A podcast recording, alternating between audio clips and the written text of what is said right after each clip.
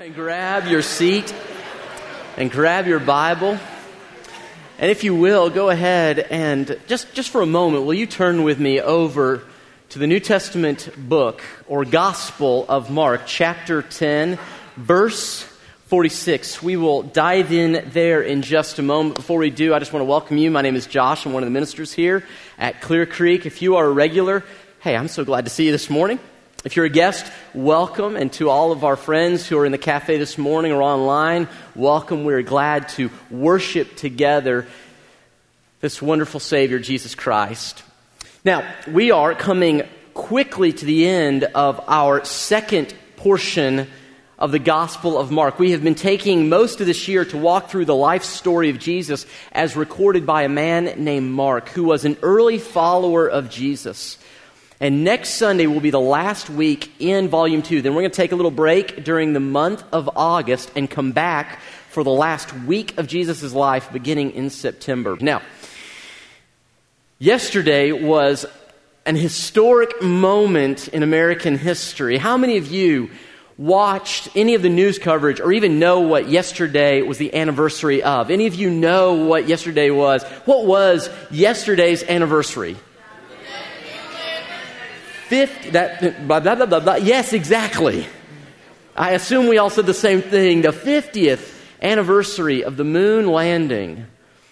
And if you watched any of the coverage, what went into that one moment, that one big moment where the first human foot pressed down onto the surface of the moon, and we heard those words one small step for what?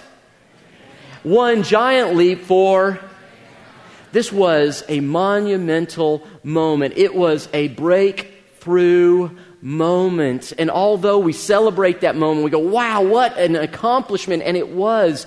It was the culmination, that one step, that one moment was the culmination of many, many, many, many, many other moments, other smaller breakthroughs, other small steps that led to this one moment where around the country, people witnessed for the first time ever a man on the moon. And we had once said it was an impossible thing. There is no way, there is no chance that we will get from where we are to the moon, and yet, through a series of dedicated steps, of breakthrough moments, we witnessed an historic event. And this morning, we're going to look at a story which is all about breakthrough. And here's the reality we're going to read about a, a man who woke up one morning thinking it was going to be like every other morning, but unbeknownst to him, this was the morning when he woke up, when he left his house, when he left where he was staying. This was the morning that he would meet Jesus because Jesus was passing through his city. It was going to be a breakthrough day. So let me just ask you, and this is, I want you to think with me, and then I want a show of hands. So think with me first. Just, you don't have to raise your hand if this, if this doesn't apply to you, okay? So here, here's the deal. If, if you have no issues in your life, if you have no problems, if every one of your relationships are like not just a 10 on a 1 to 10 scale, but they're like an 11 or a 12, if you are financially just set, not just monetarily, but you have a stewardship mindset, a Christ centered mindset when it comes to your finances. If you are living internally and externally with complete integrity before God, if you have emotional stability in all circumstances, if you find yourself spiritually at a 10, I mean, you wake up in the morning, you're not one of those who struggle to find quiet time with God. Rather, you wake up, and when you open your eyes, Jesus Christ Himself is physically sitting there going, Are you ready for Bible time? I mean, if this is you, you do not need to listen to anything we talk about this morning. But for the rest of us, how many of us would agree, and show of hands, how many of us would agree that there is at least one area in our lives, I'm going to raise both of my hands, at least one area in our lives where we need a breakthrough, where there is something that needs to grow, there's something that needs to change. Is there no one else here who needs to grow or change today? Everyone else is perfect? Is that how this is? Okay, well then I'll just preach to me, okay? You can just listen in, or you can fall asleep, or you can catch up on your reading, whatever it is. Because what we want to look at today is when breakthroughs happen. What is it that takes place when breakthroughs happen? So we're going to read the story from Mark chapter 10. You can follow along beginning in verse 46 in your Bibles, on your smartphone, or on the screen behind me. And it says this And they came to Jericho. As he, this is Jesus, as he was leaving Jericho with his disciples and a great crowd, notice this Bartimaeus, a blind beggar, the son of Timaeus, was sitting by the roadside. So, so get the scene here for just a moment. Jesus is coming through a city. He's making his way from north of Judea down through Judea and then into Galilee, and he's winding his way ultimately to the city of Jerusalem, where he will eventually be arrested, put on trial, executed on a cross, put in a tomb for three days, and then he will conquer Satan, sin, and death on the third day, granting victory to all those who trust in him. But we're not there yet. He's on his way. And as he's passing through this city of Jericho, now this isn't the Old Testament city of Jericho. Rather, there was another city of Jericho that was established between the Old and the New Testaments. And this is the city through which Jesus is going. And there's a man there named Bartimaeus. And he's blind. And it's an interesting little situation because he is a man for whom nothing seems to be going right. But I'm jumping ahead. Let's keep reading. And when Jesus, or when Bartimaeus heard that it was Jesus of Nazareth, he began to cry out. Now, notice, I want you to notice there are going to be four underlying things that we're going to look at here. He began to cry out and say, Jesus, son of David, have mercy on me. And many rebuked him, telling him to be silent. But he cried out all the more, Son of David, have mercy on me. Jesus stopped and said, Call him. And they called the blind man, saying to him, Take heart, get up, he is calling you. And throwing off his cloak, he sprang up and, say these two words with me, came to Jesus. So he cried out and he came to, and Jesus said to him, Great question here, what do you want me to do for you? And the blind man said to him, Rabbi, let me recover my sight. And Jesus said to him, Go your way, your faith has made you well. And immediately he recovered his sight and followed him on the way. This morning I want to talk to you about when breakthroughs begin. And there are four things that we see here this morning. Because here's the reality I don't know where you are. I don't know what your circumstances are, but if you're like me, there's at least one area in your life that you're going, I need breakthrough. I need change. I need something, but I'm not really sure necessarily how to get to it. Because here's the reality Jesus is passing through, and as he's winding his way to the cross, there's a man beside the road who we're told his name is Bartimaeus. Now, by the way, this is an amazing healing story, not simply because he receives sight but because out of all the miracles in the Gospel of Mark, this is the only miracle in which the name of the one receiving healing is given. He's the only one whose name we're given. No one else. We only know his name, Bar Timaeus. What does that mean? Well, we're told that it means son of Timaeus. The word or that portion, Bar, means son of. He was the son of Timaeus, meaning at one point there was a man named Timaeus and Mrs. Timaeus. And when a little baby comes out, Timaeus says, I'm going to name him Bar Timaeus, meaning he's my son. He is my precious one. And you can almost imagine that moment of pride, dads, can't you? In that moment where your child is born, and of course, he gets to name him because in that culture, that's the way it worked, which makes no sense to me because he didn't give birth to the child. He didn't have nine months, whatever, but he gets to say, that's my boy. And you can imagine the potential he sees, the vision he has for his son's future. Oh, this young man, he's going to go to do great things one day. He's going to be a somebody. He is my son. He is Bar Timaeus, but by the time we get to Mark chapter 10, he's not known as the son of Timaeus. He's known as blind Bartimaeus. In fact, even today, when we talk about this story, we don't just call him Bartimaeus, we call him blind Bartimaeus. By the time we get to chapter 10, he is known for his condition, not for his potential. He is known for that thing that doesn't work, that thing that is out of place, that thing that is broken. He is not known for who he was meant to be or created to be. He is known for his condition. Let me tell you about something about every person who's sitting on your row this morning. Every person sitting on your row this morning has a condition. And it may not be as obvious as physical blindness, it may be emotional, it may be spiritual. And see, the problem with emotional and spiritual issues is they are not as obvious. We're able to compensate for them, aren't we? So, emotional issues, I may have an area in my life where I do not manage my emotions well or where I'm not able to handle situations well. So, I compensate on the exterior so you never know what my internal struggle is. When it comes to spiritual things, we sometimes try to compensate or cover up our problems or our spiritual issues with flowery sounding words or Christian behavior. But this is a man who'd become known for his condition, not for his potential. And then Jesus shows up. And this is the day where breakthrough begins. And I just want to show you real quickly in the time we have the four things, the four steps where breakthrough begins. And here's, before we even look at them, here's what I want you to hear. You may not be ready to take steps two, three, or four, but you absolutely can take step number one today if you're ready for breakthrough. And today, if you've already taken step one, then you may not be ready for step three and four, but you're ready for your next step.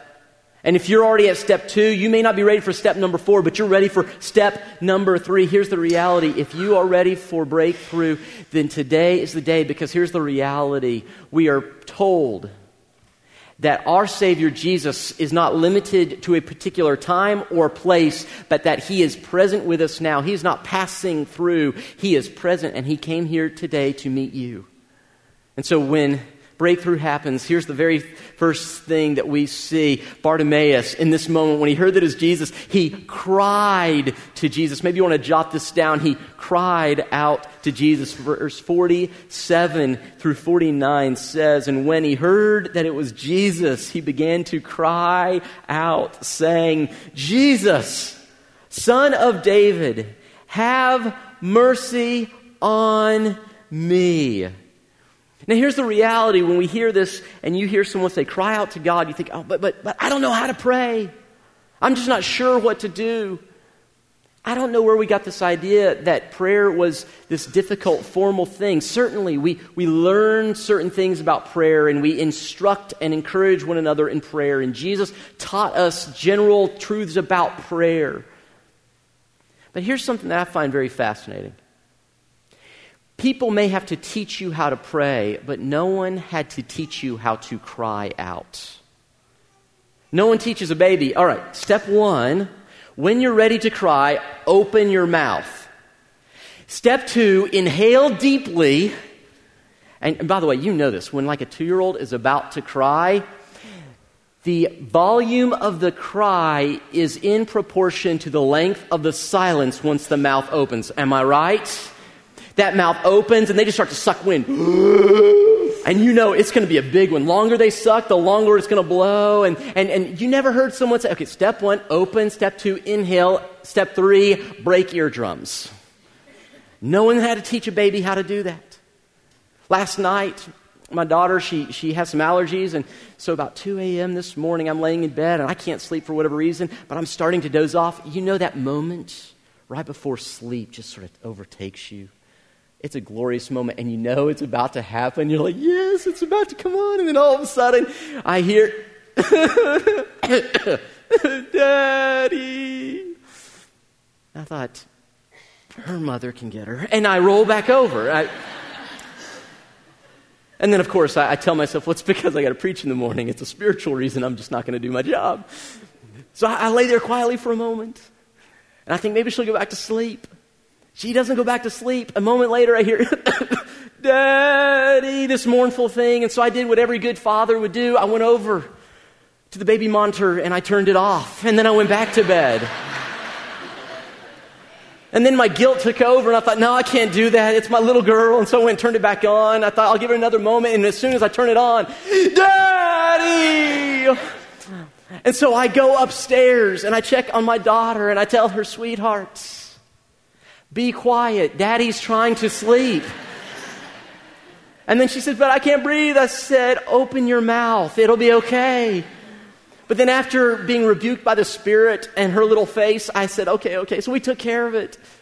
But here's the reality no one has to teach you how to cry out. Listen, if you want breakthrough, it does not mean that you have to start doing, changing, behaving differently today. Your first step is simply to cry out. You don't have to know the right words. You don't have to be in a right place. You simply open your mouth and you say, Oh God, have mercy. Oh God, help me. Oh God, fix my marriage. Fix me. Fix what's going on. God, be present. But here, now, here's the thing, though. Just be aware. If you do this, you're going to start hearing voices telling you to be quiet. Now, Bartimaeus, do you notice what happened here? As soon as he begins to cry out, people begin to say, Shh, you be quiet. Knock it off. Jesus is too busy for you. Jesus does not have time for you. Jesus has other things to do. In fact, it may not be outside voices that tell you, it may be the voice in your head that begins to tell you, you know what you just did last week? He's not going to listen now. He saw what you did, he saw and heard what you said. He knows. You think he's really going to listen to you? Be quiet. Be quiet. And you think, maybe I should. Do I stop? Do I, do I be quiet in this moment? Do I give up? And you think maybe he doesn't care, or maybe he didn't answer the first time. And some of us begin to think maybe he doesn't care. Maybe he doesn't hear me. Maybe he does not see the tears I cry. If that's you this morning, then I want you today to jot down this verse Psalm are you ready? Go ahead and get, get, your piece of paper. I want you to write this down. If that's you today, write this down. Psalm 56 and verse 8. Psalm 56, verse 8. I don't have it on screen, but listen. It says this. The psalmist talking to God. He says, You, God, keep track of all my sorrows. You have collected all of my tears in your bottle. You have recorded each one in your book. In the moment when the voices begin to say, He's not listening, you speak back and say, No, my God knows what I'm going through. My God knows the tears I cry. My God knows even the tears that are self inflicted because of sin. He knows them and he cares. He is not absent. Can you imagine if Bartimaeus had given up calling out in the moment he heard the detractors? What would have happened if you quit calling out? But we're told instead he cried all the more. Jesus, have mercy on me. If you are ready to see breakthrough, it begins simply by saying, I don't know all the right words, I don't know all the right things, but I can take the step of crying out to the one who listens. Listen to me. What would happen if you keep crying out? How many in here are a season away from breakthrough if you'll keep crying? How many of you today are a month away from breakthrough if you'll keep crying out? How many in this room are but a day away? And you don't know why God is delayed. You don't know why He hasn't answered. You don't know why. But how many in here are just a few hours away from breakthrough if you will continue to cry out? First step when you're ready for breakthrough is to cry out. And then the second thing we see happen here Jesus hears him and he says, You call him. And so you say, Bartimaeus, you get up over here. He's heard. You come. And so the second thing, he then came to Jesus. When Jesus answers you, hear me now. When you cry out and Jesus answers, you come to him. You respond. And it's so interesting to me how he responds. Notice in verse 50, we're told he threw off his cloak. Now, now, let me just tell you the cloak was the outer garment, it was like the long coat. Now, if you're a wealthy person, you might have two or three or four cloaks. You'd wear them as fashion accessories. You'd match them to your hairstyle, to your shoes, to your other garments. This would be your accessory, but to a poor beggar man, this was all you own. It is the long coat you wore when you're cold in the winter. It was the long coat you'd wrap up into a ball as a pillow in the summer. It was the long coat that you would cover yourself with. And yet, he sees and he hears the voice of Jesus calling, and so he throws off the thing that might get in his way, that might tangle his feet from moving towards God. Even the good thing he has, he says, I will not hold on to anything that keeps me from taking my next step to Jesus. Quick question What is your cloak? What is that thing that you hold on to for security, for warmth in the winter, for comfort under your head at night, to cover yourself? For some in this room, your cloak is bitterness. You've just become friends with it. It's sort of that warm thing you hold on to. For others, your cloak is going to be that addiction, whether it's something you watch, something you ingest. Maybe it's even just an unhealthy attachment to an object or a thing.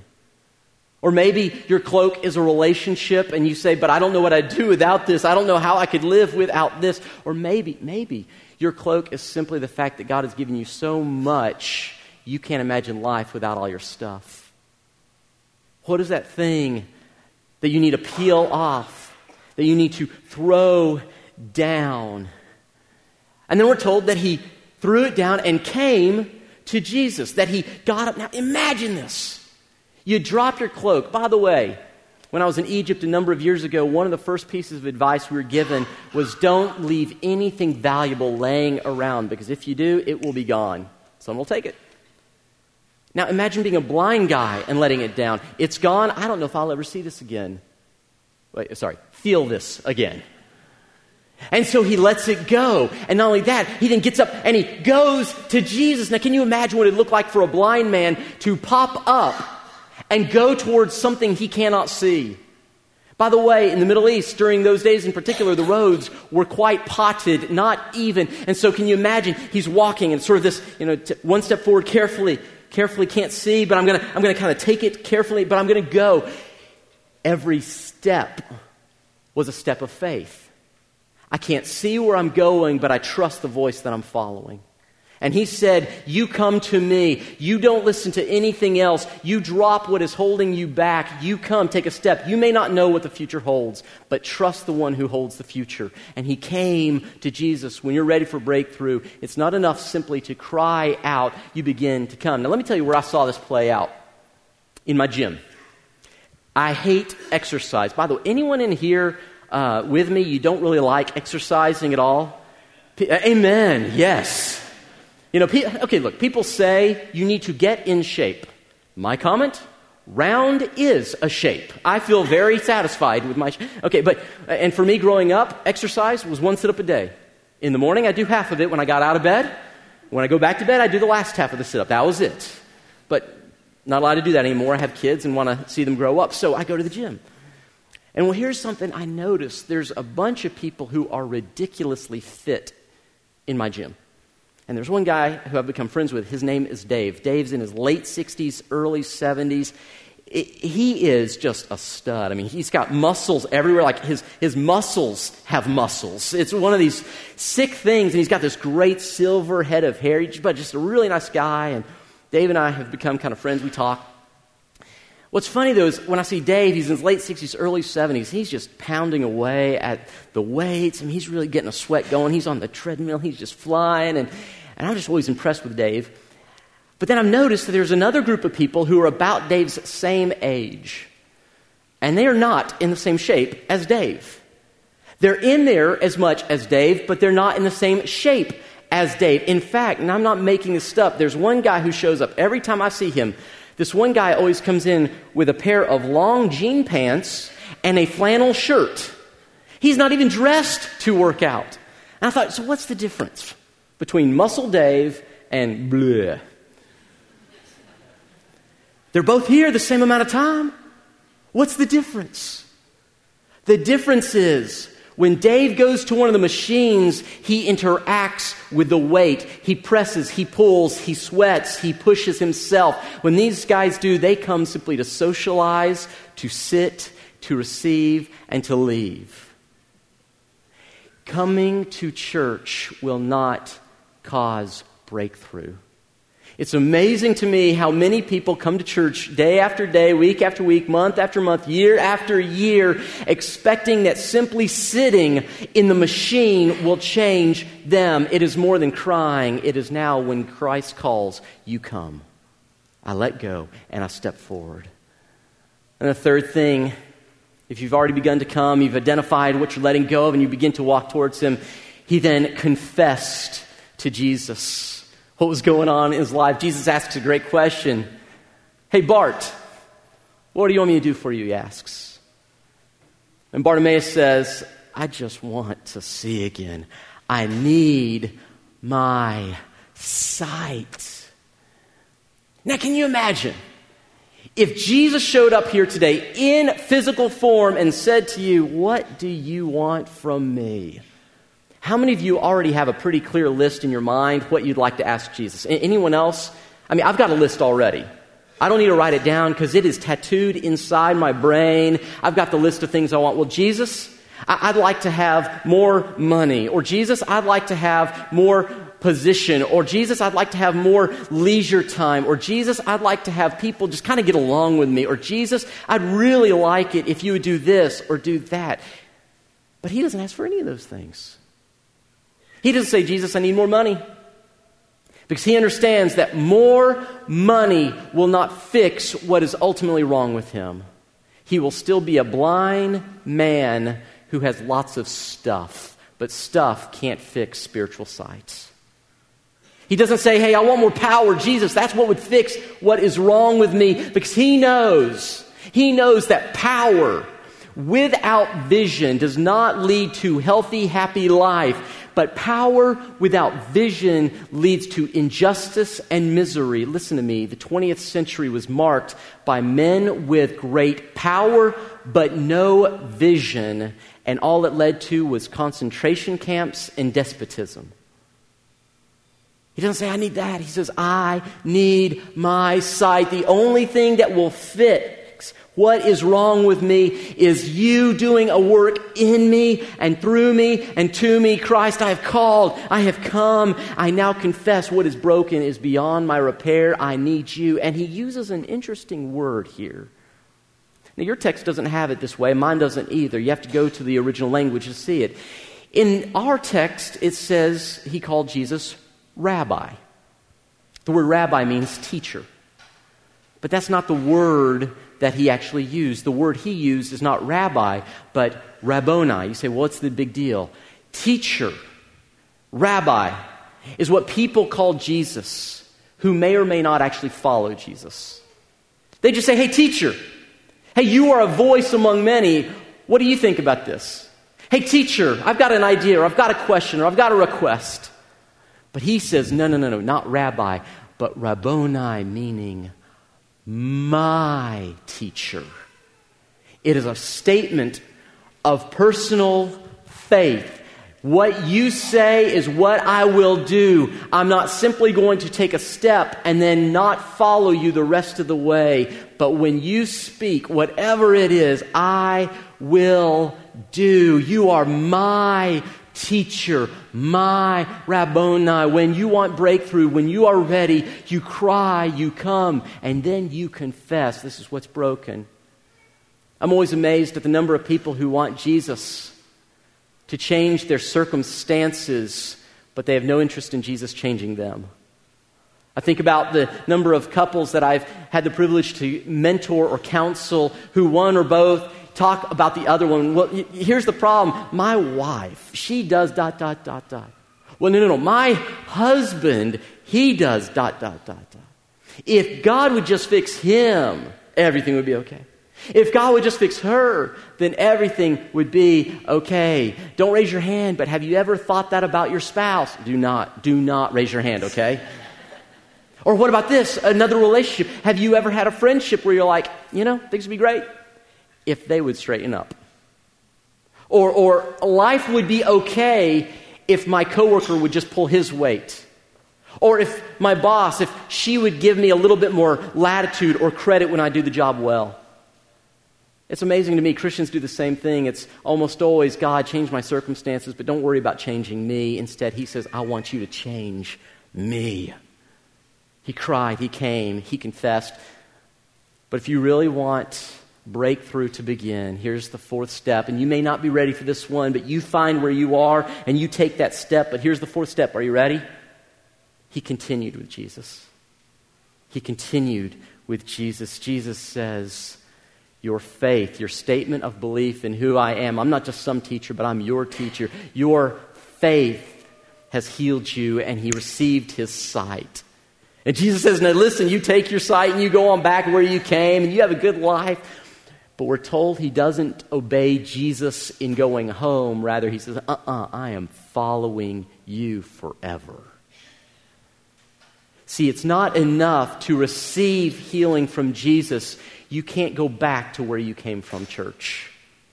You stop going back to where you came from. You don't go back and find your old cloak. You don't put it back on and, and say, Well, he healed me, but now I'm going to live in the way I used to be.